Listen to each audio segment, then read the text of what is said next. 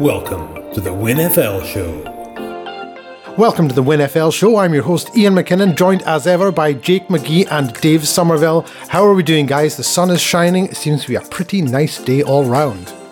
Spring is finally here, and the NFL draft is just around the corner. It is just around the corner. Jake, what's the, what's the date on that? Uh, next Thursday. So, well, this will most likely come out on Thursday, so it'll be a week when you're probably listening to this. So it's very close, and I was rearranging my, my work schedule to make sure that I'm not going to be too tired come Friday morning. yes, unfortunately, the, the draft does run quite into the, the wee small hours for us, uh, obviously being in the UK. Uh, I'm not sure what time it's actually on in the States. I don't know what time it, it kicks off, you know, um, Eastern time or, or whatever time they have it at. Um, and is it in Vegas this year again? Is yeah, it? it's Vegas. Yeah. Vegas. They're really pushing for Vegas. I think probably because it's it's a new city to the NFL. It's not one of those cities that you know used to have a team and then it disappeared. Uh, it's not like you know St. Louis, for example, or one of those places. It's it's brand new for the NFL market, and it really looks like they're trying to push it as much as possible. Um, so, I mean, that stadium that they built for the for the Raiders, the Reliant Stadium. So, no, it's not Reliant. What's it called? What's it called? I don't know. Is it Allegiant? What? Allegiant. So, someone find the name of the the Raiders Stadium. It, it could be, but if we're going to talk about stadiums, I think let just hand it over to me. Don't yeah, no, I, right? Listen, we we're not even. This not, We're not starting like this. Not even a minute in, and Dave wants to talk about his team. We're not doing that this week, Dave not so doing far. it at all. Allegiant, so yeah, far. Allegiant. there you are. It's Allegiant Stadium in uh, in Las Vegas, and it's uh, pretty impressive. Pretty impressive to look at. But they're really sort of pushing to to try and get as much into Las Vegas as they possibly can. It's only a matter of time they'll have a Super Bowl there very shortly indeed. Now we, there is some news that we do need to get caught up on, um, particularly in the free agency side of things. There's still a few big stars kicking around have not been signed yet. We've got people like Tyrann Mathieu, you've got Odell Beckham Jr., Jadeveon Clowney, of course, um, and you've got the two Melvins, Melvin Ingram and Melvin Gordon, but there are obviously more players available in free agency. Dave, do you have anything, any players that have uh, sort of tickled your fancy that you're surprised perhaps they haven't been signed yet, or maybe you've got an idea of where they might be going? I mean, Jarvis Landry and kind of Julio Jones are the main two. The the wide receivers available, the class, you know, uh, you can sort of make a big argument that form is temporary, class is permanent, and this is the kind of uh, free agency that uh, with these players still available. Jarvis Landry, OBJ still available, Julio Jones. You know, these guys that they, they were they're some of the best in the league. You know, Tyrann Mathieu, At this point, I think he's he's he, he doesn't know where he's going to go. He he's already said that you know he would have accepted um certain you know certain offers from the Chiefs uh, to stay, but there was just it just wasn't there. I don't think the mutual interest uh, was there. Um, you know, uh, coming up to the to the draft, you got big uh, previous big hitters in the draft. Jadeveon Clowney is there. Um, yeah, it's it's been it's been an eventful uh, postseason already. You you know you've still got um, Will Fuller is still kicking up. I think Will Fuller's still kicking about as far as I haven't seen him yes. go to anywhere. Uh, you've got some veterans as well in Ndamukong Suh. You know he was at he was he was at the Bucs last year, wasn't he? If I remember yeah. rightly. Yes, because yeah, yeah I remember he, he got quite aggressive in the, in his last game for the Bucs against the Rams. I think he lost his cool once or twice there. He is a former Ram, of course, and I was very sad to see him go when he did leave, but he just he does command a big salary. Um, players that maybe go under the radar, Dont'a Hightower. Uh, I think he's a fantastic linebacker, but well, we've also had a few um, deals closed out as well. I think the biggest one I would say, and one that I'm almost quite upset about, is Stephon Gilmore. Now, he's got he's gone to the Colts. I'm, I'm not I'm not I'm not sort of messing that up. I think he, he has gone to the Colts. He chose the Colts over the Rams is from what I, I've been hearing. And that's a very sad state of affairs. But, you know, it is what it is. I, I, I think, you know, there's been, there's obviously a lot of questions that arise with cornerbacks because as they get older, you know, they tend to get slower, and cornerback is one of these positions you do need flat out speed quite often, especially to catch players such as, say, Tyreek Hill. Um, although I don't think there's many, if any, can catch him. But yeah, I think of this week anyway, that's probably one of the bigger uh, free agency signings. Um, you still got so many trades being touted that our our postseason is far from done, guys. So I think it's still a watch this space. We have so many stars that are still to find teams for next year. Uh, the only thing I can say, I don't think you're going to find any of these guys in the USFL. I I would hope not, but uh, you never know. As we as we said, you know, last week, uh, for players who simply get cut and nobody picks them up, come uh-huh. season start, you know, what are they, what are they going to do? If it doesn't look like they're going to make a roster, they might say, do you know what? I, I don't need millions of dollars, even though I want it. Um, I so I just want to play the game. There are people like that. I mean, you spoke about cornerbacks. Joe Haden's still sitting there as well. No one's picked mm-hmm. him up. Mm-hmm. He he is a bit older, um, thirty two or thirty three. I think Joe Haden is. He's he's not been signed yet. You mentioned Dont'a Hightower. He's a fantastic player, and I think he could improve a lot of a lot of teams. And uh, Larry Ogunjobi as well, um, the defensive tackle. He's he's only twenty eight. Uh, I I can't see. I can't see teams sort of giving up on him, uh, but he you know he's jumped around teams the past couple of years. Uh, and as you said, with the wide receivers, it's if I'm looking for that safety net, you know, I've got my wide receiver one, I've got my wide receiver two, um, I've possibly even got my wide receiver three, but you want someone, I don't want to say backup, but someone you can rely on. I'm yeah, deeper, very, deeper depth. Yeah, deeper depth. I am so surprised Julio Jones hasn't been picked up. So surprised. Now, people might argue that he's not, you know, he's a bit older now. He's maybe not in the same um, vein as someone like uh, OBJ, people like Jarvis Landry. But the fact of the matter is, he's one of the most reliable receivers in the history of the league. Why would you not want him on your team? I I, I was surprised when Atlanta let him go, although I, I do believe a lot of that was to do with cap space. Um, yeah. Same with, you know, they then get rid of Matt Ryan as well. Um, but I'm, I'm very, very surprised that Julio Jones hasn't been picked up yet. And I'll be even more surprised if he's not um, on a roster before a ball is kicked. Jake, uh, any any ideas on the free agency market? Anything you want to talk about? Yeah, well, with the free agency, obviously, it's been very busy for two positions, and they relate quite heavily in terms of the cornerbacks. Obviously, with Stephon Gilmore that Dave's touched on. Um, Steven Nelson was picked up as well. He signs with the Texans for two years, ten million. Uh, former Chief, Steeler, and Eagles, but he's quite desirable. Um, and then with the wide receivers, like we've said, I, I think we touched on it a few episodes ago. I think the reason these veterans are still out there in the market is because there's so much money being thrown about and players being traded. I think they're kind of priced out of the market in terms of nobody knows what to pay them or doesn't want to pay them an awful lot. You know, with Julio Jones and his injury getting old, you don't want to be going out giving him 15, 20 million. So it's kind of finding that sweet spot of how much do you pay a veteran wide receiver these days. You're right. And we also look at another position which is loaded in free agency, which is um, pass rushers. Now, you mentioned Jadeveon Clowney. That uh, Melvin Ingram's still sitting there.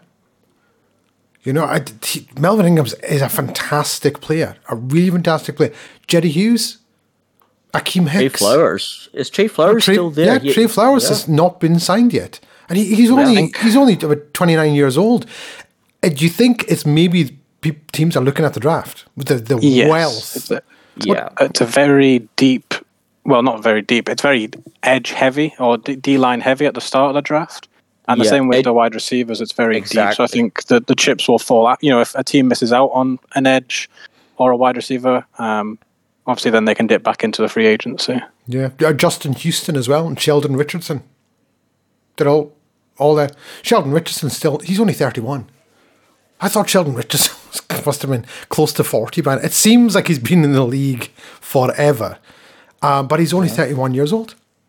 Well, like you were saying with Larry Ogunjobi, you know, he's he's only 28, but he's still a guy that's got a lot to give.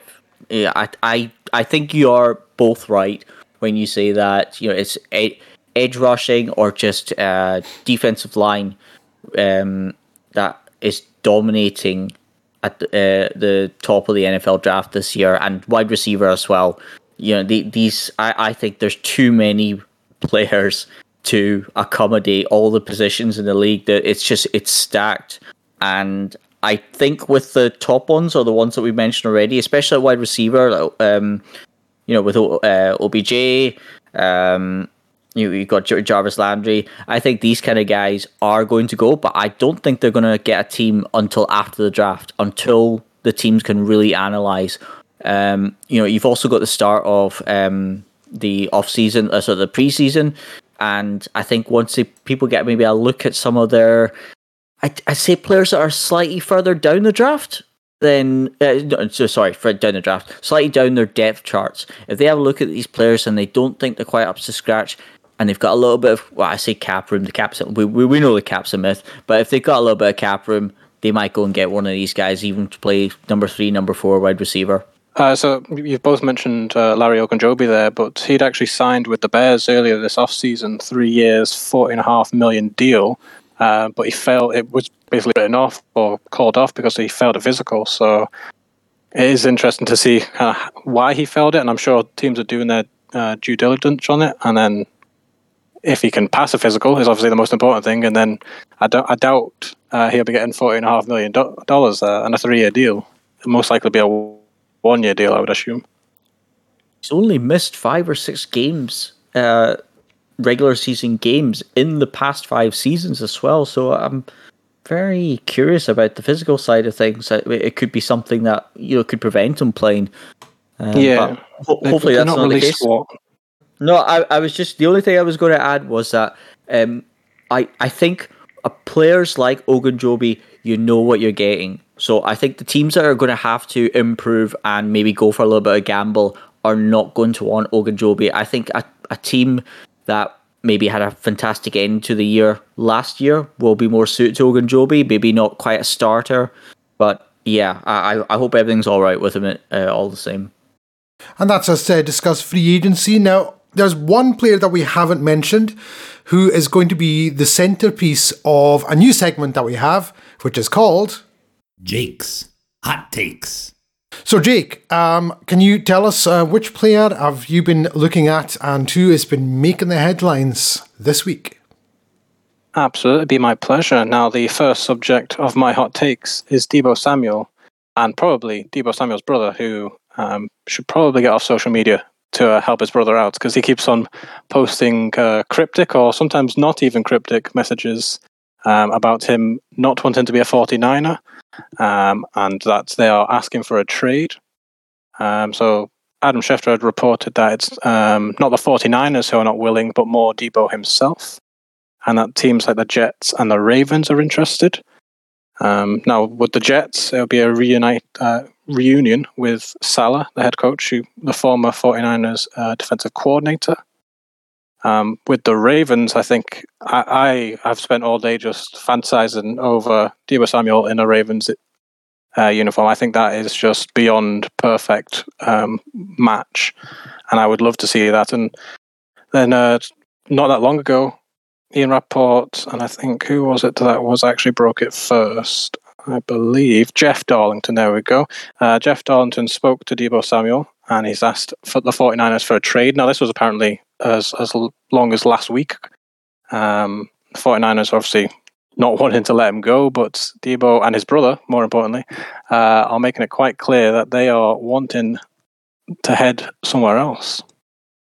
So Deebo Samuel is having um, let's not say family issues, obviously, but uh, his brother has been tweeting and posting on social media about Deebo. Um, I wonder if he sort of feels the same way that Patrick sometimes feels about his own brother, Patrick Mahomes, because you, these people should just stay off social media. I don't know why people. I mean, it seems like you know someone removes a mention of the team from their bio in Instagram or Twitter and the internet loses its mind collectively. You know, it's you're looking at it going, "What are you doing? Behave yourselves."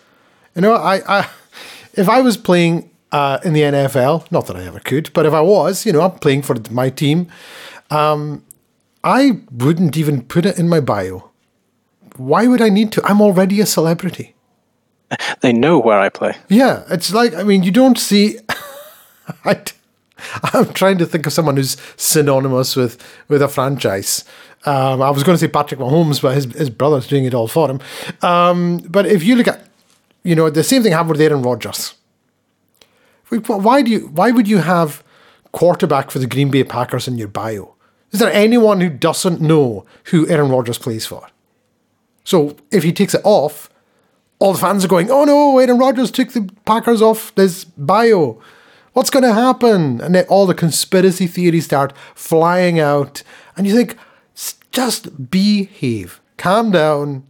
Who cares what's on his bio?" You know, I mean, God knows what would happen if one of them actually came off Twitter altogether or Instagram and just stopped posting. The fans would lose their minds. They really would. It's it's just ridiculous. But the Deebo Samuel, um, we spoke about him the other week there. He is a one man offense. He can do it all. And as you said, Jake, you know, if he goes to a team like the Ravens, as, as a perfect example, the Baltimore Ravens, that would really push them to the point where teams would once again be looking at the Ravens as a contender for the AFC, which they've not been talking about the Ravens that way this off season. Um, does anyone have an opinion on that as to why the, the Ravens seem to be getting sort of undermined slightly? Lamar. Lack of Lamar. I, I'd say. I, I don't think. I think that the lack of the Lamar factor that we originally saw with his dancing shoes dancing through was it the it was Bengals defense that I've I've never seen a run in the NFL quite like that. Oh, yes, uh, the um, what was it? Kevin Harlan, the comedy, he broke his ankles.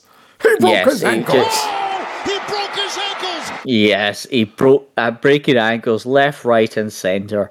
I th- I think the, I think actually since Lamar Jackson got COVID, I don't think he was ever really the same. I, I, I he never had like a complete training camp. He had like an injury here and there, um, and we we were discussing it a few weeks ago as well. The Ravens have been quite quiet in the the, the off season. You know, there's usually when that happens, that whatever team we've said has been quiet then goes out and does something drastic, or maybe not necessarily drastic, but something massive that's huge news. Oh, we just um, yeah, like, we just know that as soon as we come the, off yes, air here, it's coming. Something's going to yeah. happen. The Dolphins. The Dolphins are prime example. Not only did they confirm the signing of Terron Armstead, but then all of a sudden, oh look, that who comes with Terron Armstead? Tyreek Hill on like a nine-figure deal yeah, just uh, I think I don't know if we're our own worst enemies in that case. But the thing about Deebo Samuel, I know from experience that twice a year I had to witness him, and he can tear apart any defense in the league. It's that simple. He's worth twenty five mil a year. However, from what I've seen, he does not want to be at the 49ers anymore. What happened, I don't know. Um, the 49ers say they're willing to discuss, but that doesn't mean they're willing to pay what he wants. Whereas there has been about six teams inquiring behind the scenes about him. So, yeah, I'm, I mean, I'm, I'm excited that he's not going to be in the NFC West next year if this is the case. But um, yeah, well, this is it's an interesting time to well, be a wide receiver in the NFL. Jake, if you were Deebo Samuel's agent and Deebo says, I'm not happy at the 49ers. Um, I want to go to a team that's perfect for me. Where do you say Deebo would be best? Not not not necessarily he's got the best chance to win a Super Bowl, but where do you think he would be at his most effective? What team do you or or you know, a couple of teams, do you think he mm. would be the guy to just put them over the edge? I think pretty much any team. He's that good and that useful. But the, the teams that have been reported early uh, that are interested, which I'm surprised it's only this few, because like I say, if I was anybody, I'd be interested. But the Jets, the Packers, the Chiefs, and the Lions. Now, the 49ers are going to want a first. and the Jets have got two, the Packers have got two, the Chiefs have got two, and the Lions have got two. So it's not a surprise that those are the teams that are interested. Um, but looping back to the Ravens, there's uncertainty about Lamar in terms of, from the sounds of it, he's basically wants to play out of his contract. The Ravens will then play hardball and franchise him twice.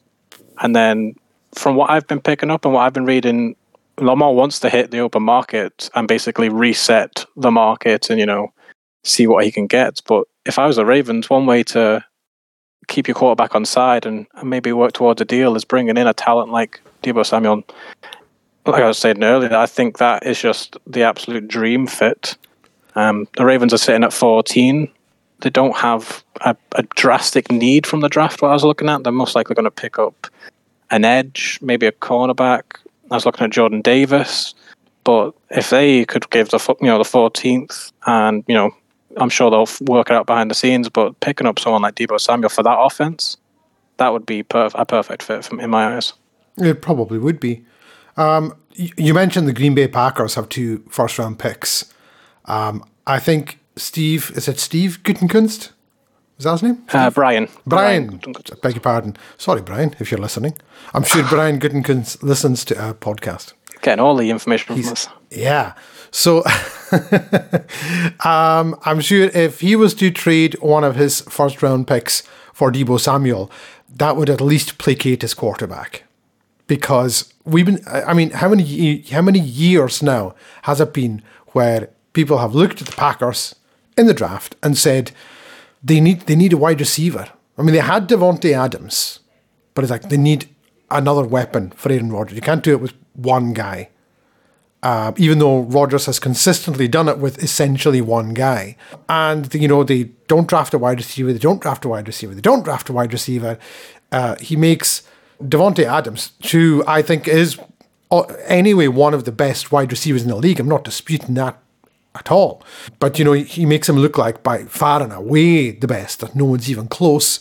And they trade Davante Adams. And then they trade away their second wide receiver, um, Scantling, is it? Valdes-Scantling? Yeah, he, he left in free agency. But oh, was it? Because they picked up they picked up Sammy Watkins in, in they, return, they did so. get Sammy Watkins. They did get Sammy Watkins. But I mean, I if I'm the if I'm the 49ers, I'm not trading Deebo Samuel to the Packers. Mm-hmm. In fact, I'm not trading him at all because I don't see what unless there's someone in the draft that you desperately want. You absolutely have to have this player. Why would you trade away the best offensive weapon you've had in years? And I know that, you know, they've been relying a lot on, on George Kittle over the past few years, and George Kittle's one of the best, probably top two pass catching tight end in the league between him and Kelce. I don't think many would yeah. argue. Um, oh, not forgetting Mark Andrews in, in Baltimore, of course. Uh, monster. I, I would I would be breaking the bank to keep Deebo. And all this. He doesn't want to stay, though. He, he does, doesn't want to stay. Does he not? Or is this just what we're hearing from the family? Um, with all this, with all yeah. this fallout, though, it's it's not going to look great on the organization if they just shut him up by giving him 25 million because it's the next person in the 49ers go, so that's what it takes, is it? I get the feeling it's a modern day tantrum. Mm-hmm. I want my money. I want my money. I'm deleting you off my social media. Oh, shut up. That's exact. That's the, what I would have said to him. You either play for us, you don't want to play for us. Okay, that's fine. But the problem is, I think to me, Deebo Samuel, having witnessed how many moves he can pull, what his ability is, quite often, I would be demanding more than a first. Uh, uh, you know, I, I, would be demanding first two seconds if, if someone has them, or you know, something else, another play, a player as collateral. I I think as even though wide receivers, you know, there are so many of them. He, I think he's right up there. I think he's one of, if not the best, because he is a fantastic hybrid player. He is a multi-positional player, and I think because that is such to to be that good and to be that um that very you know that varied in positions. I, I think you, you've got it. You you have to ask for more than just a first. But whether they get it or not is different. I think to me, my the team that I would pick for him, uh, if I was to go for it, I would have said uh, may- maybe a team that's been known for being a run first uh, offense. Well, yeah, I mean, you, you, you look at the, the Buffalo Bills when they traded for Stefon Diggs. Yeah, I mean, they traded, what was it, a first round pick and uh, like two or three other picks. It wasn't just like Mm-hmm. a first. I mean, there was a, they gave up a lot for Stefon Diggs. And that's exactly what you're talking about, Dave. That was a team and then they was- and then they paid him, and then they had to pay him as well. Yeah, and and but they were sort of a run first offense. They've been suffering for some from some pretty dire quarterback play for a good long time, um, and then you know Josh Allen comes out, and Stefon Diggs has been fantastic for the Bills. That that that trade really worked out well for the Bills, giving up a first for Ste- and I, I forget the exact what they gave up, but definitely a first round pick. Um, Yeah, we spoke about this the other week there. If, if that player is going to take you over the edge, if that player is, is the one thing that you need, absolutely. You spoke about the Jets, uh, Jake. Um, two firsts for Deebo Samuel? Yeah. Um, well, the Jets are quite flush with picks. They've got, what was it? They- They have here 4, 10, 35, and 38. So if you're saying you want a first and a second, well, I'll give you 4 and and 35 or, you know, Or- 10 yeah. and 35, you know. Yeah, Depending on what the, the 49ers are after. You know, if the 49ers are after a edge rusher, say, you know, one of the, the elite um, rushers at the top of the draft, they draft, you know, maybe trade 4 and 38. And, Um, you know, Yeah. that's what it could take. And Deebo Samuel would be Zach Wilson's best friend. It would certainly help. Zach Wilson did not have a lot of help last year. It was pretty poor. Uh, I actually went to see the Jets play the Dolphins last year in uh, MetLife Stadium. It wasn't Zach Wilson, it was Joe Flacco. It was embarrassing. It was shoddy. The play calling was terrible. But I'm having a go. I'm not having a go at just the offense. The, the Jets' defense. Some of the calls made there. I mean, we spoke about it. Was it earlier today or yesterday, Jake? The uh, cover nobody that they they did. Oh, the cover zero. yeah, cover zero, which means cover no one uh, against the Raiders, and it totally backfired.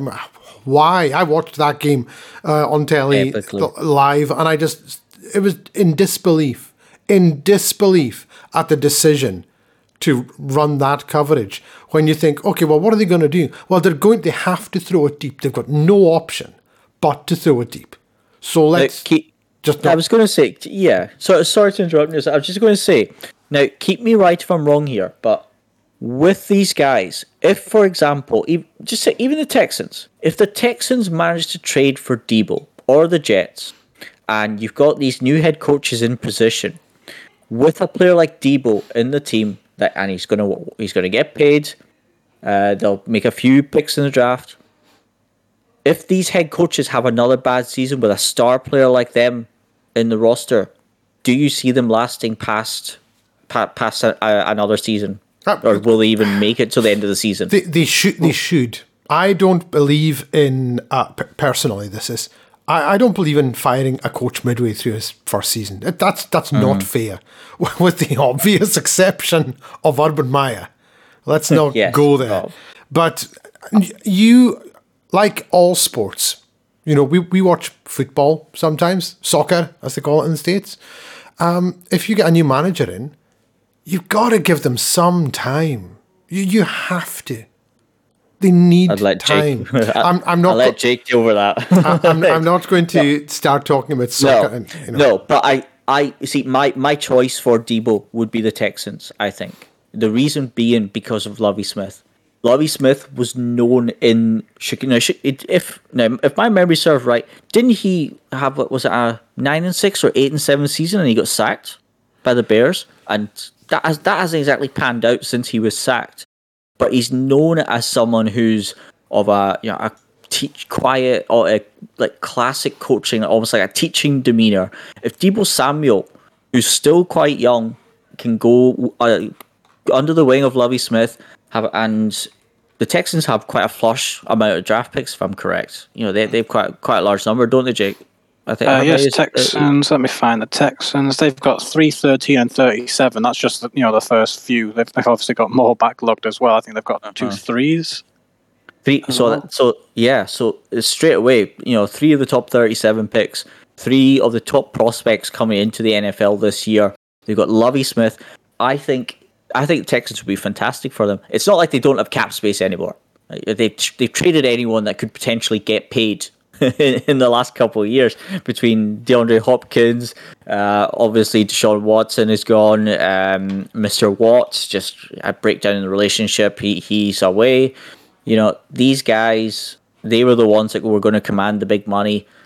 Lovie Smith, fantastic co- uh, coach. You know, and I think the Texans in the next couple of years they may not obviously bounce straight away, but I think Deebo Samuel will be a fantastic fit there you meant the two coaches you mentioned, Lovie Smith and Salah, are both mm-hmm. defensive co- minded coaches.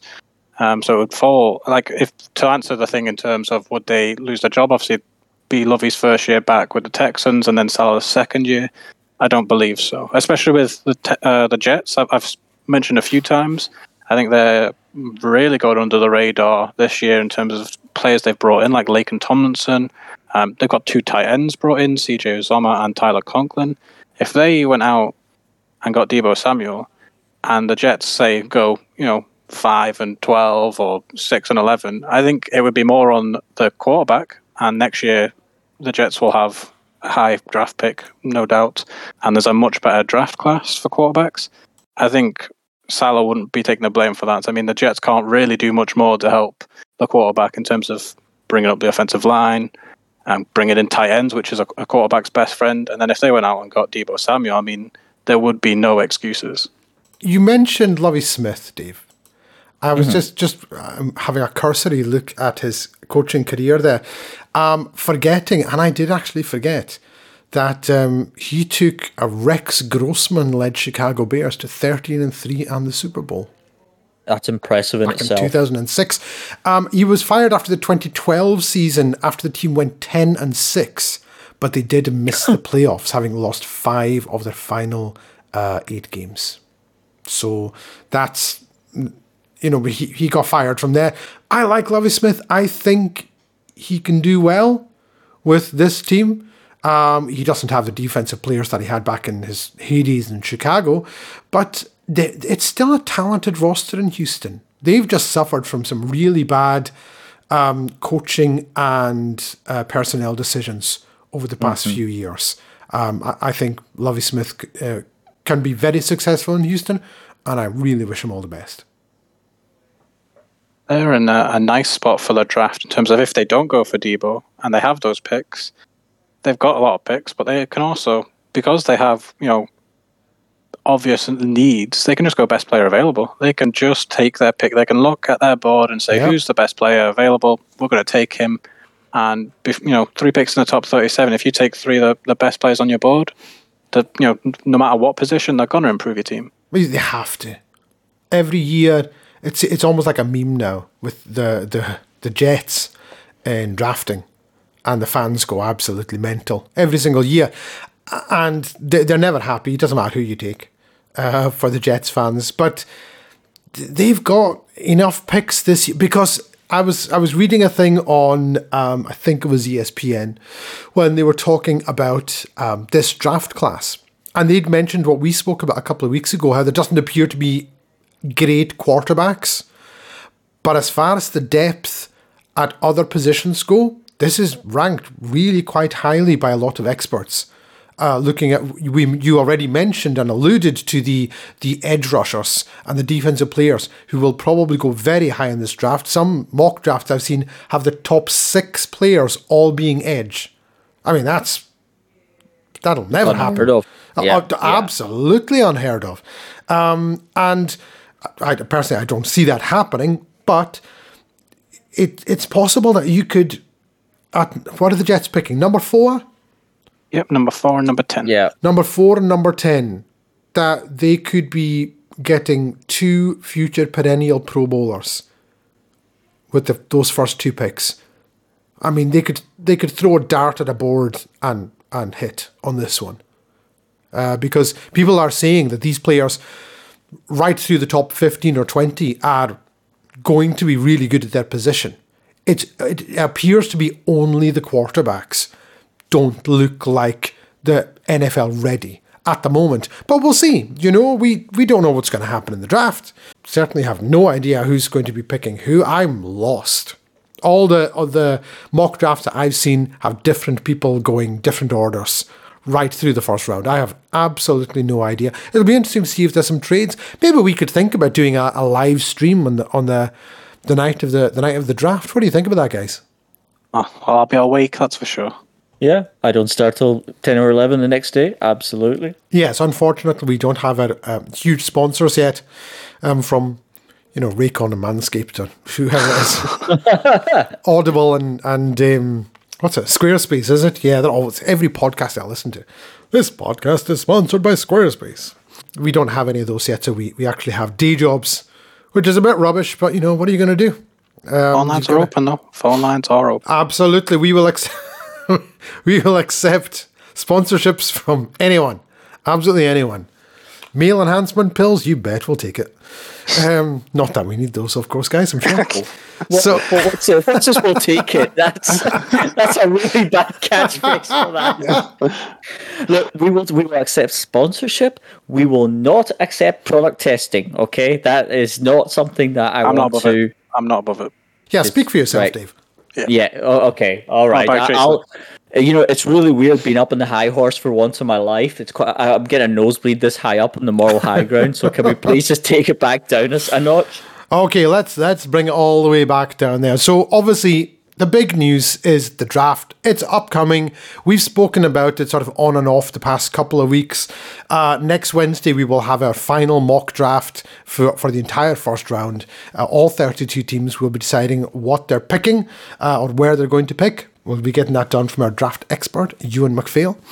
Um, and on that note, that's a lovely segue into our next segment, brand new segment, known as Euan MacPhail's Draft Day Fails. So, um, our uh, draft expert that I've already mentioned, Mr. Euan MacPhail, um, has kindly suggested a topic for us to discuss, gentlemen. And each week we will be going through uh, a different draft day moment. Now, we've decided to start with a trade, and it's a trade that we actually mentioned, I believe it was two weeks ago, Jake. We were talking about this trade uh, regarding. Sadly, yes. Yes. Regarding your own team, the New Orleans Saints. And um, we're going far, far back in time, all the way back to 1999. And uh, this is a trade that occurred between the New Orleans Saints and the Washington Redacted. The coach for the Saints at the time was one Mike Ditka, and he wanted to make a trade. He wanted to make a trade because there was a player he had his eye on. And the player in question was one Ricky Williams. Now, leading up to the draft, um, Ditka was so high on Ricky Williams, it was all he wanted. He didn't care about anything else. He just, I want Ricky Williams. And at the NFL owners meeting, just two months before the draft, he'd stated publicly that he would trade his entire draft to acquire Williams. He compared him to Walter Payton. And Walter Payton, of course, was the all-time great. Some say the greatest running back of all time. Um, and Ditka coached him with the Chicago Bears back in the 1980s. Uh, won a Super Bowl with the Bears in the 80s. Although, uh, believe it or not, Walter Payton didn't score that day. Interesting wee, wee fact for you there. The fridge did. William Perry, terrible fridge. I'll never forgive the Bears for this. Yeah, the, the the fridge did. They they had the ball on the, the one or the two yard line, whatever it was, and in uh, Walter Payton's only Super Bowl, uh, they didn't give him the ball. They gave it to William the Refrigerator Perry, who scored, and uh, Walter Payton never scored in a Super Bowl in his entire career, uh, which is which is a, a crime. Let's let's not kid ourselves on here. Walter Payton is one of the greatest people to have ever lived, let alone one of the greatest players. So, um, with regards to the trade, the actual trade itself, uh, the Saints general manager, uh, Bill Kuharich, I beg your pardon if I'm saying that wrong, had been discussing trades with teams in the top five. The Saints actually offered the Cincinnati Bengals nine draft picks for the third overall choice, but the Bengals declined. They didn't want to take it. So The fifth overall pick, this was the next one that they were looking for, was uh, owned by Washington. So the Saints traded. They traded their first round pick, their third round pick, their fourth round pick, fifth, sixth, and seventh round picks in the 1999 NFL draft. And, And it's not done. it's not. It's not done. Paul Tagliabue kept on speaking.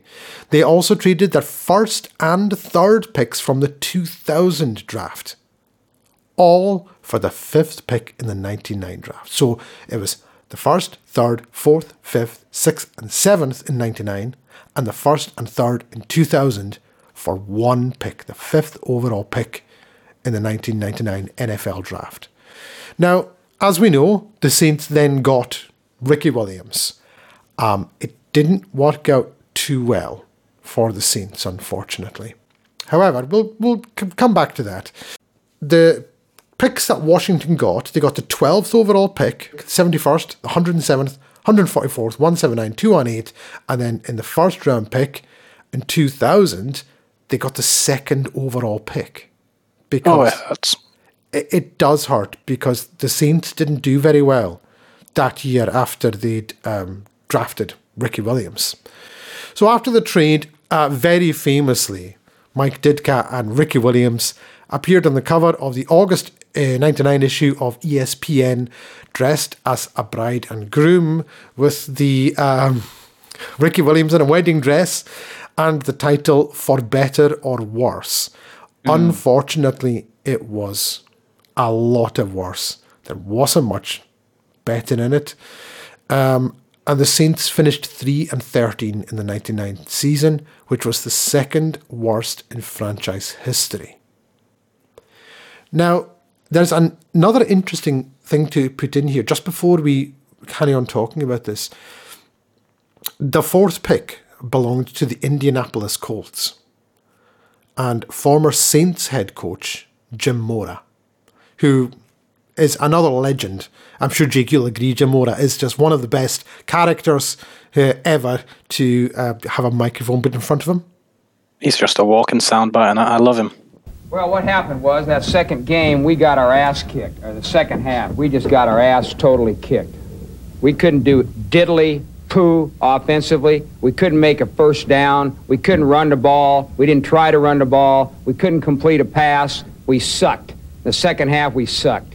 We couldn't stop the run. Every time they got the ball, they went down and got points. We got our ass totally kicked in the second half. That's what it boiled down to. It was a horse performance in the second half. Horse. I'm totally embarrassed and totally ashamed.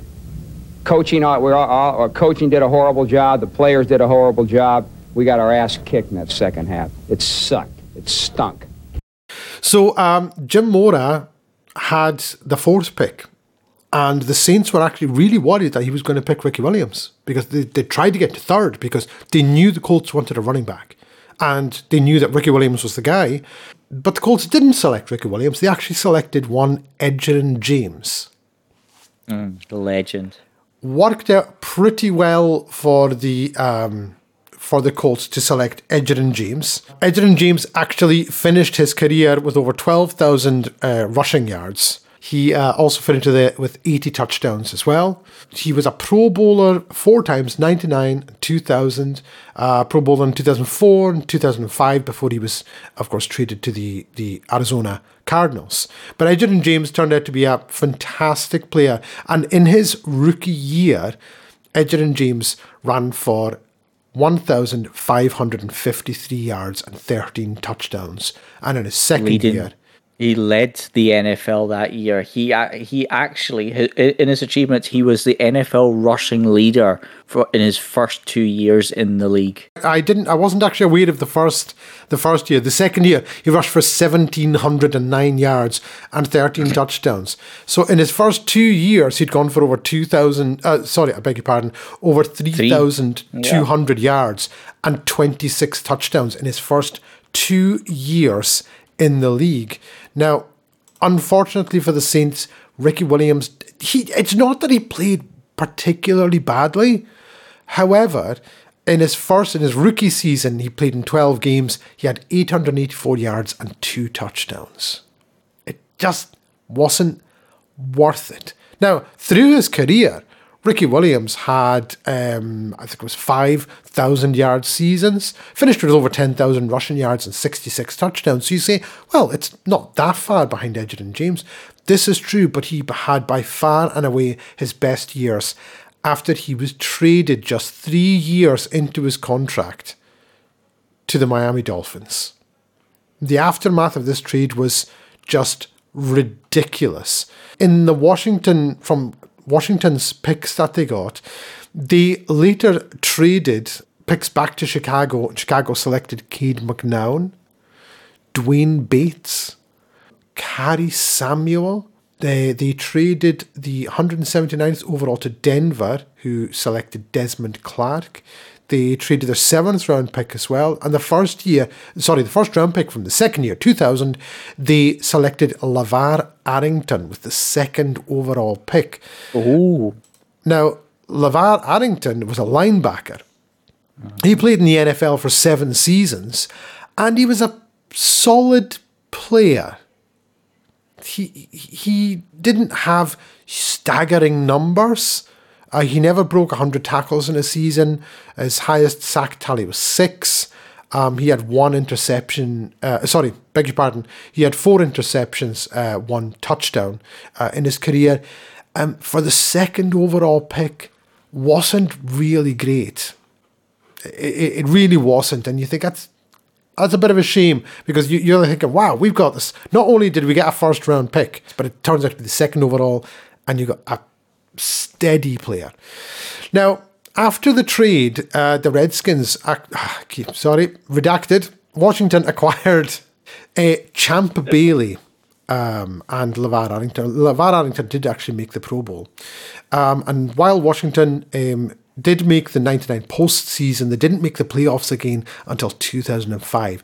They then later traded Champ Bailey to the Denver Broncos for Clinton Portis, running back Clinton Portis. And the Bears used the Saints' original first round pick to select Cade McNown, who went 3 and 12 in two seasons. Unfortunately for Mike Ditka, he ended his tenure with a 15 and 33 record in three seasons, and he never coached again. When he was asked later on in 2010 about the trade, Mike Ditka said he would make it again.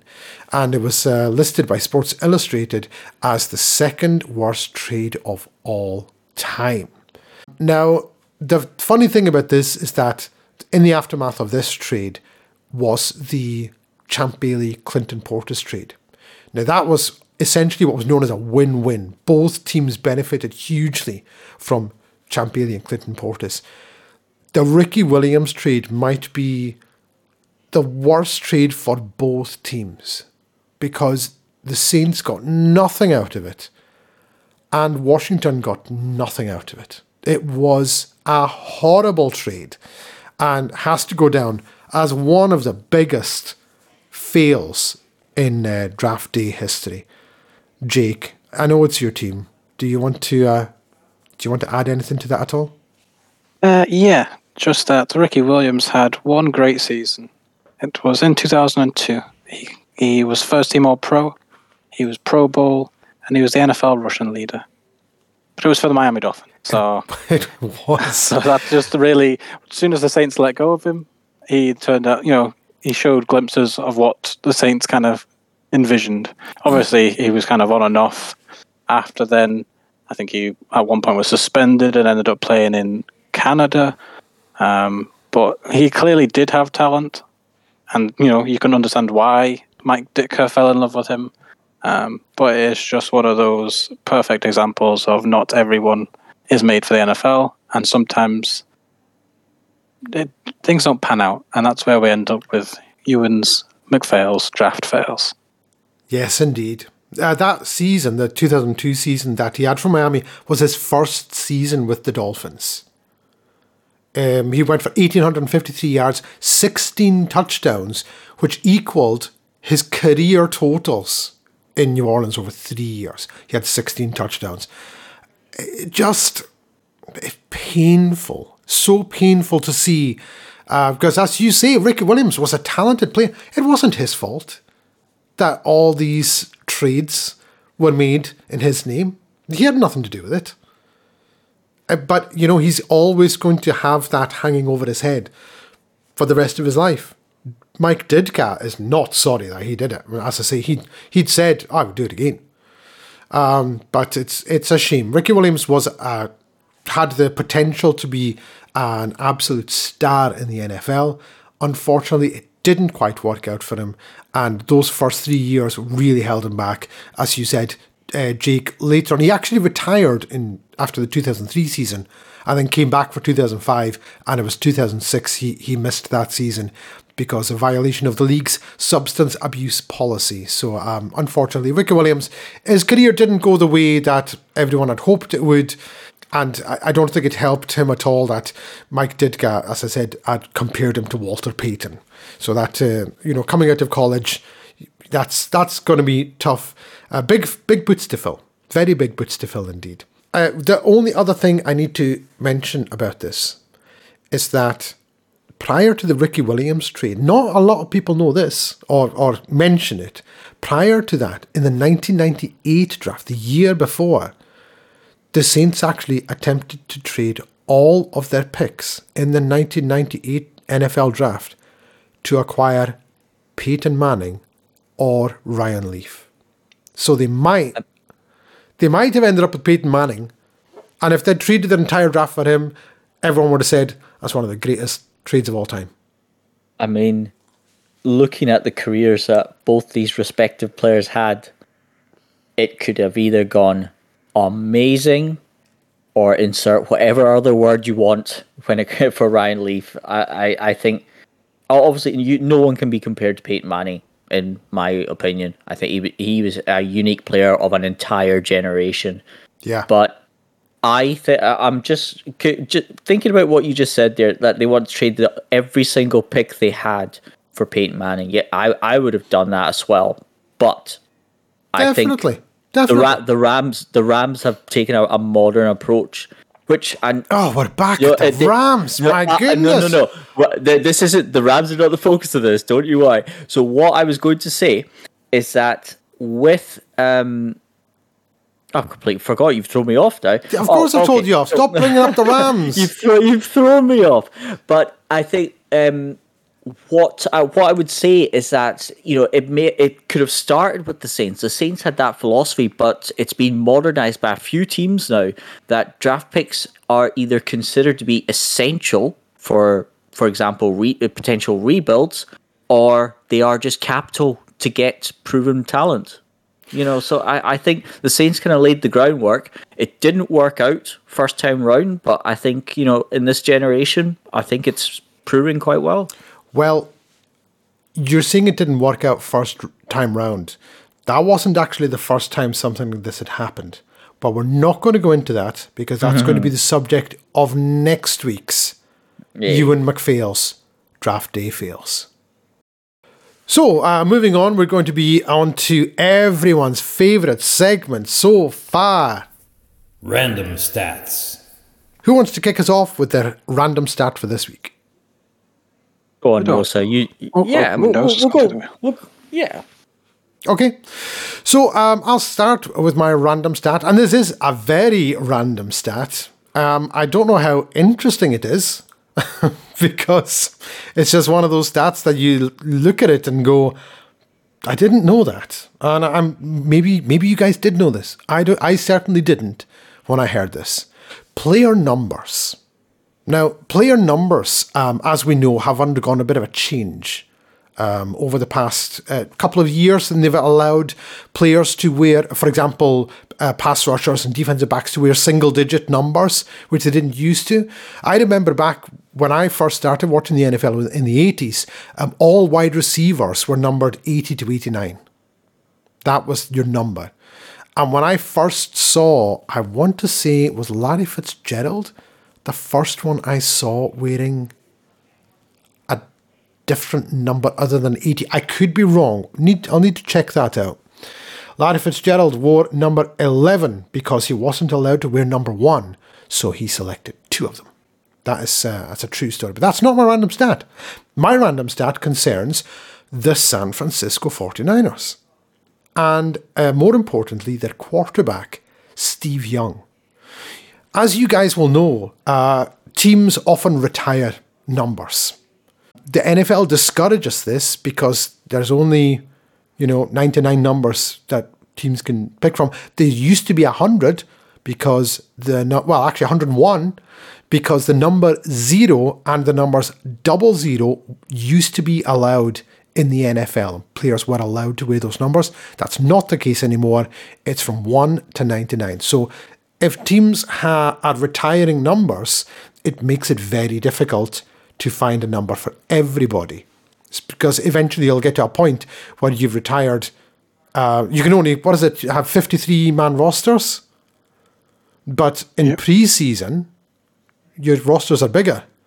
You can have 70 players on your team. Um, are you going to start doubling up on numbers, offense and defense? That'll be very confusing, very confusing. So the NFL discourages teams retiring numbers. However, teams do retire numbers. Now, um, famously retired numbers uh, on my own team, the Broncos, because I'm this is my segment. I'm my random stat, Dave, so I'm allowed to talk about it. Blah, Um, blah, have retired number seven for John Elway, number 44 for Floyd Little, and number 18 was actually the first retired number for the Broncos uh, by Frank Tripucka, who was the quarterback. It was unretired for Peyton Manning. Peyton Manning, sorry, Frank Tripucka had actually reached out to Peyton Manning, who was number 18 famously in Indianapolis all those years, and offered him his shirt. So there we go. He, he was able to wear number 18.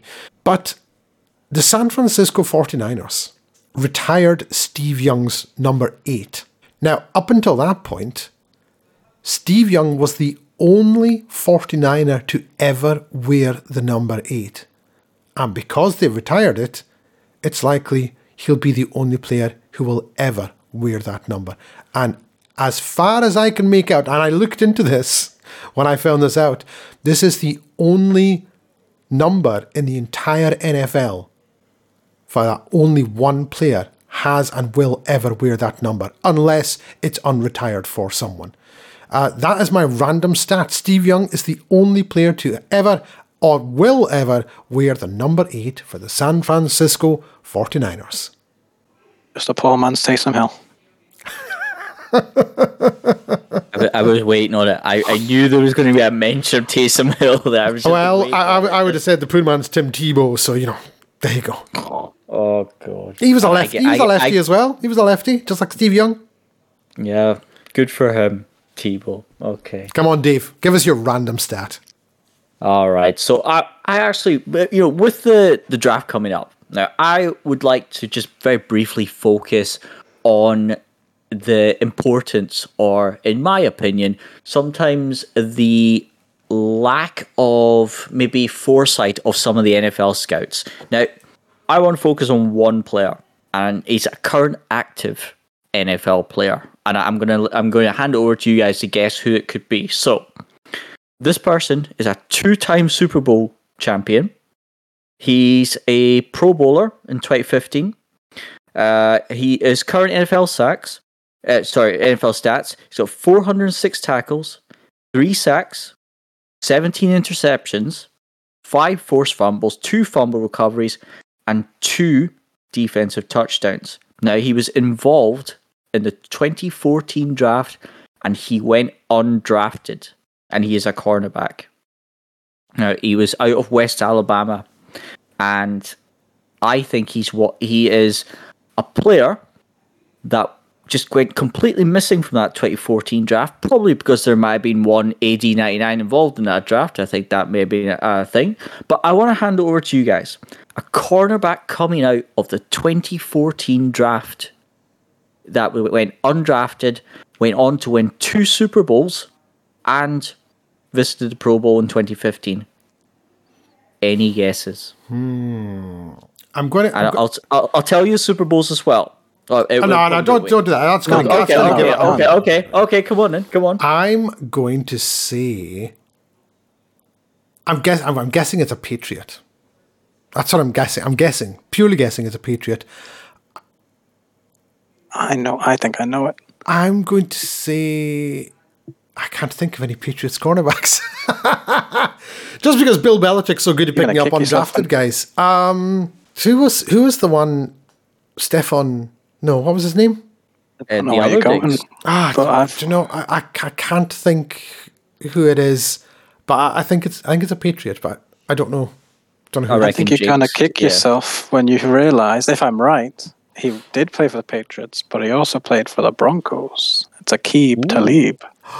Uh-uh. Oh, no, it's not That would have been that would have been a slam dunk. It was uh, it was not you, you know obviously you are correct it is a Patriot but it is one Malcolm Butler Oh my goodness, Malcolm who Butler. was um undrafted in the 2014 draft. Now all I'm going to say is sc- I, I I've seen Malcolm Butler play. Obviously, we all have over the years, especially when he was a Patriot. Now he he moved on to the Titans in 2018, but his you know his presence alone and what he's been able to do in the NFL shows that even if you are undrafted, I mean, you can go along with other famous undrafted players. Tony Romo. Well, Tony, Tony Romo was undrafted. I, that just came out of my mouth without me even thinking. But the, got no The, idea. po- the point stands though that um, undrafted players, it's not the end of your career. If you can make it, if you can make your presence felt, you've got scouts that will measure your pinky fingers to see if you're a good fit for their for their teams. But you, can, you we've had the talk previously about the size of players' hands. You know, the, um, sometimes you do not focus on the right things as an NFL scout. But you know, I think his consistency with the Patriots. I mean, since in his rookie season, uh, he he did he played in eleven games, but after his rookie season, he played in consecutive uh, Patriots seasons for three. He started every single game for three seasons straight, and he won. He's won two Super Bowls. He's been to the Pro Bowl. You know, some you've got obviously potential multi-year Pro Bowlers at the top of the draft. But don't forget those undrafted guys. These undrafted guys will provide cover. If you're going to have a successful team, then you need undrafted players and free agents to fill those depth charts, and they will play their important roles in the teams. So my my my stat is basically that someone who is in uh, has been in the league for eight years, he's had two Super Bowls, he's had one Pro Bowl, you know, uh, two defensive touchdowns, five forced fumbles, 17 interceptions.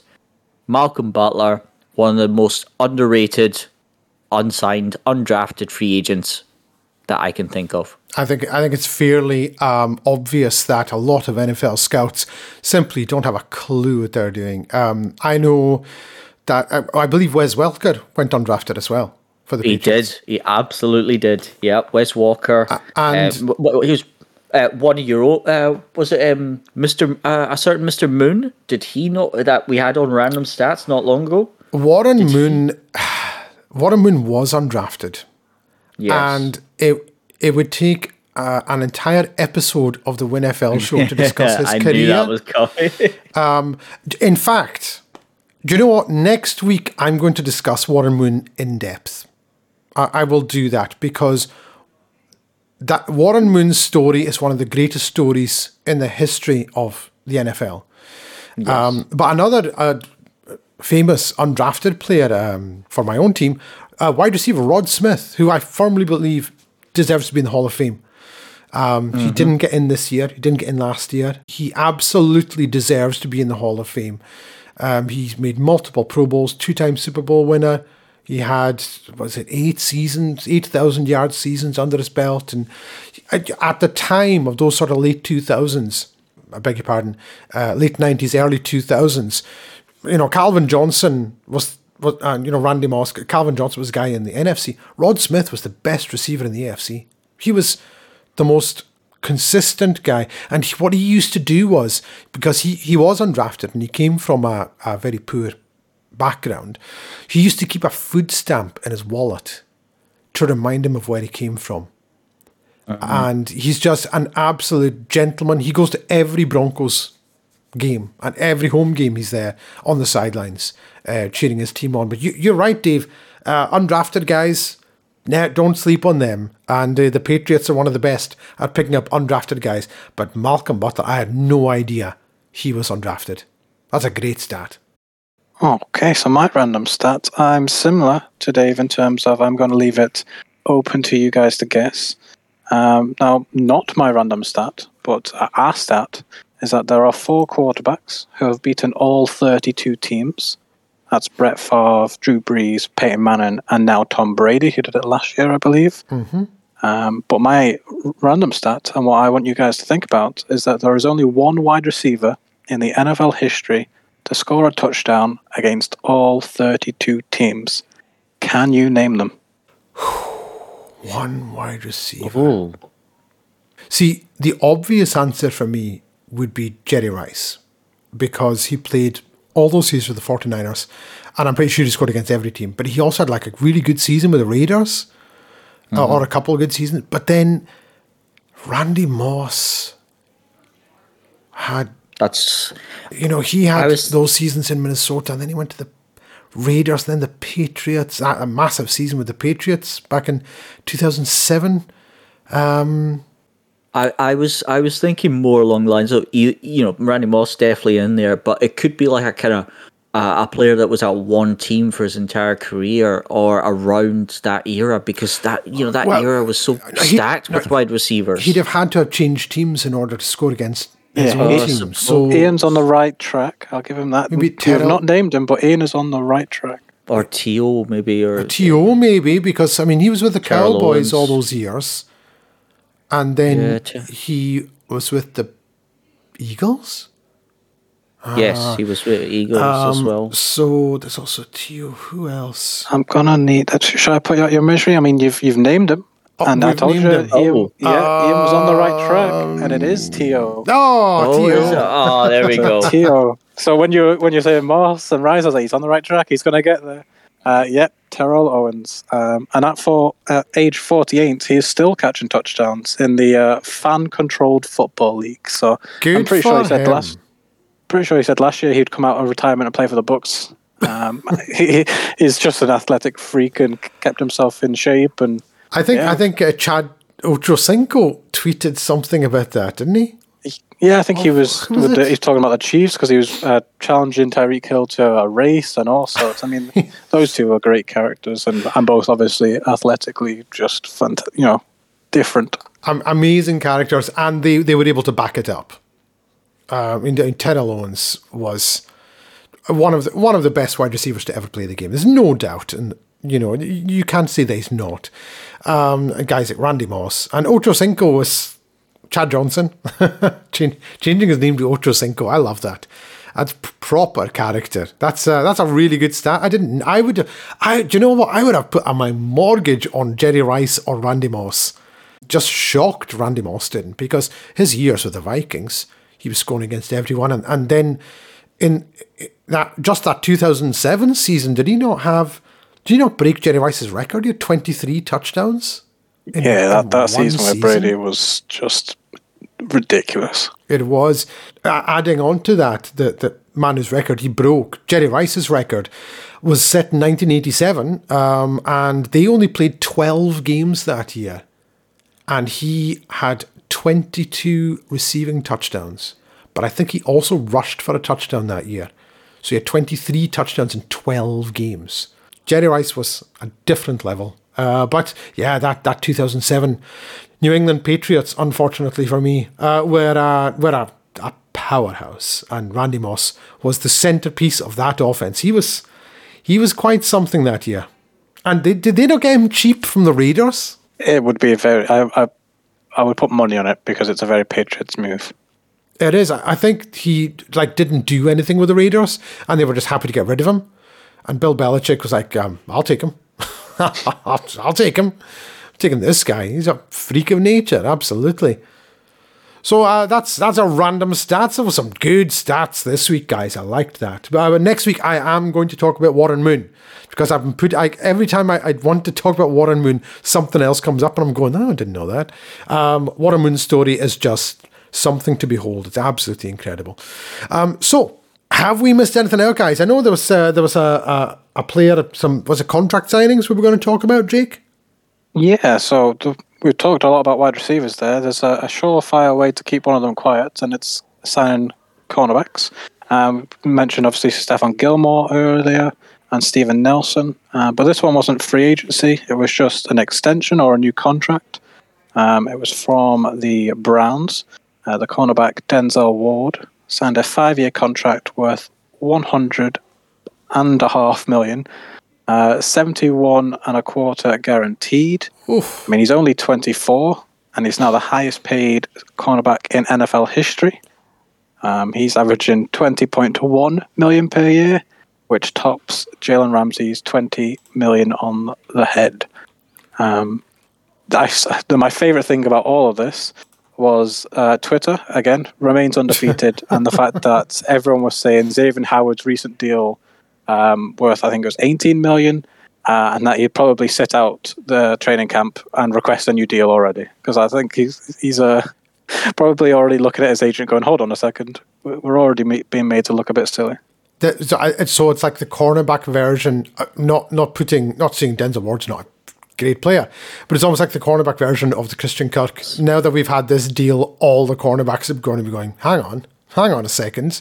I think I should be getting paid more than, more than maybe not more than Denzel Ward, but you know at least the equivalency of he's a two-time Pro Bowler, uh, 2018 and 2021. Actually made a Pro Bowl in his rookie year. Denzel Ward, um, excellent player. He was taken, what was it, third or fourth? Fourth. Fourth, overall. That was the year the Browns selected Baker Mayfield first overall. Yep, Is that right? Yeah. that's correct. and Baker Mayfield, what's happening with him? He's going to be a future USFL quarterback the way it's going. It's just we we spoke about this when we discussed the the free agency for the AFC edition of free agency. Uh, check that out on Spotify. We plug there or YouTube. It's both on both, uh, or wherever you get your podcasts. Oh, I've always wanted to say that. That's what they say, isn't it? Yeah. Wherever you get your podcasts. So, um, yeah, Baker Mayfield, um, nobody knows what's going to happen. We have no idea if he's going to sit out the season, if he's going to be traded, if he's going to just not go anywhere. We, don't know what's happening with Baker Mayfield. The, the Browns did him dirty, really dirty. The way they spoke about him was just out of order. No need for it. They brought in uh, Deshaun Watson, of course, but I think we'd said, I think Jake, you'd actually pointed out that before they'd even signed Deshaun Watson, Baker had already made up his mind that he wasn't coming back, regardless. Yeah, he, he's been on a podcast quite recently saying he just feels incredibly disrespected by the Browns, and it's hard to disagree. I mean, look, he basically turned that franchise around. I mean, people seem to be forgetting that, you know, I won't make an argument that he's top 10, but he's easily better than a lot of the starters in the NFL. I mean, he was on that um, podcast saying that the most likely destination for him, he thinks, is Seattle. It's uh, very strange to hear a player just come out and be like, yeah, I think Seattle will be a good fit for me. Um, but Seattle, Carolina, I saw today that the Steelers basically said if the Browns were to cut him, they would sign him the next day. Um, so I'm sure he will find a place. It's it's just a case of what is going to happen in the meantime. You know, is someone to trade for him? What is his trade value? Because not only did they sign Deshaun Watson, but they signed Jacoby Brissett and Josh Dobbs. The, the, the Browns really couldn't have put more of a middle finger up to Baker Mayfield. That's pretty poor. You mentioned Carolina. I, I, I nearly laughed when you said that because um, I don't know if you saw Ben McAdoo naming Sam Darnold the starter. Yes. and then dou- uh, then doubling back and saying, I shouldn't have said that. So they're saying, Do you think Sam Darnold could be a starter? He goes, Oh, yeah, he's a starter. Yeah, he's going to be our starter. And then immediately said, Yeah, I need to learn how to talk to you guys because I really shouldn't have said that. Next week when we draft a quarterback, that's going to look silly. It's going to look very silly indeed. Plus, poor old Sam Darnold. He's had a rough time of it, his career. He's had a really Well- rough time of it. Yeah, let alone from us on this podcast. But Ah, uh, well, everyone, thing- n- uh, one- nobody, yeah, nobody is sacred from this podcast, with the exception Yes. of uh, obviously, you know, the MVP Mitch Trubisky MVP. should be, even though despite despite Dave's misgivings, and they are misgivings, Dave. They're misgivings. Yeah, uh, you you just will come wait and around. see. You will come around. Mitch Trubisky this year just slinging it all Pro over the place. Pro Bowler. Yes, slinging it literally all over the place. I reckon into row, row M, row QZ up the top, Doing 'em Uh, dirty. But I, I, I can't wait to see Baker Mayfield starting for the Steelers uh, next year. But what I, one thing I would like to point out, I did hear that uh, Sam Darnold's contract this year uh, is 19 million. So if you are going to pay Sam Darnold 19 million, not only do you expect to start him, but you you you need you need to expect some sort of return on that. I mean, if you're paying anyone 19 million in your football team, you need something back from it. I mean, yeah, uh, Baker. I'm pretty sure Baker's uh, money for this year is around 20 million. So these guys are you, you know they're they're meant to be starters and they're meant to be competing at the very top of the league. So with Darnold, I, th- I think he's just not lived up to the expectation. With Baker, I I think Baker's got a lot more to give. I think the Browns not only have done him dirty, but I I think they've just they've had a serious knock on the head somewhere. I think I don't I don't think Baker deserves this one bit. I think he deserves a team and a place that he's going to fit in nicely. Seahawks, Panthers. Well, if they, it, I, I think with the Panthers, it depends if they want to go uh, and make a huge gamble in the draft. Uh, if they don't want to make that gamble, I think they sign Baker. I, I just think it's that simple. This, the Seahawks have uh, Drew Lock, and Iain, you know as well as I do, Drew Lock can be a good quarterback, but We, yeah, we, some we consistency. We yeah. thi- we think he can. We, We we don't know. don't know. Yeah. don't- no, it's it's, impo- it's impossible to evaluate Drew Lock. He hasn't had the run that he needs for us to actually say yes No. or no for sure. No, he certainly hasn't. And I said this when, you know, after the Russell Wilson trade, I, I wouldn't be surprised if he comes out red hot for the Seahawks. It wouldn't surprise me because I think that the talent is there. The arm strength is there. That's that's for sure. And I think the talent's there. And, you know, he's got his pal Noah Fant come over with him. He's got DK Metcalf and Tyler Lockett. There's some really good receivers in Seattle. I just don't know if the Seattle playbook is going to be friendly to him either. Uh, th- that's what was ultimately his downfall in Denver was the play calling. I don't blame Drew Lock for any of Denver's problems over the past three seasons.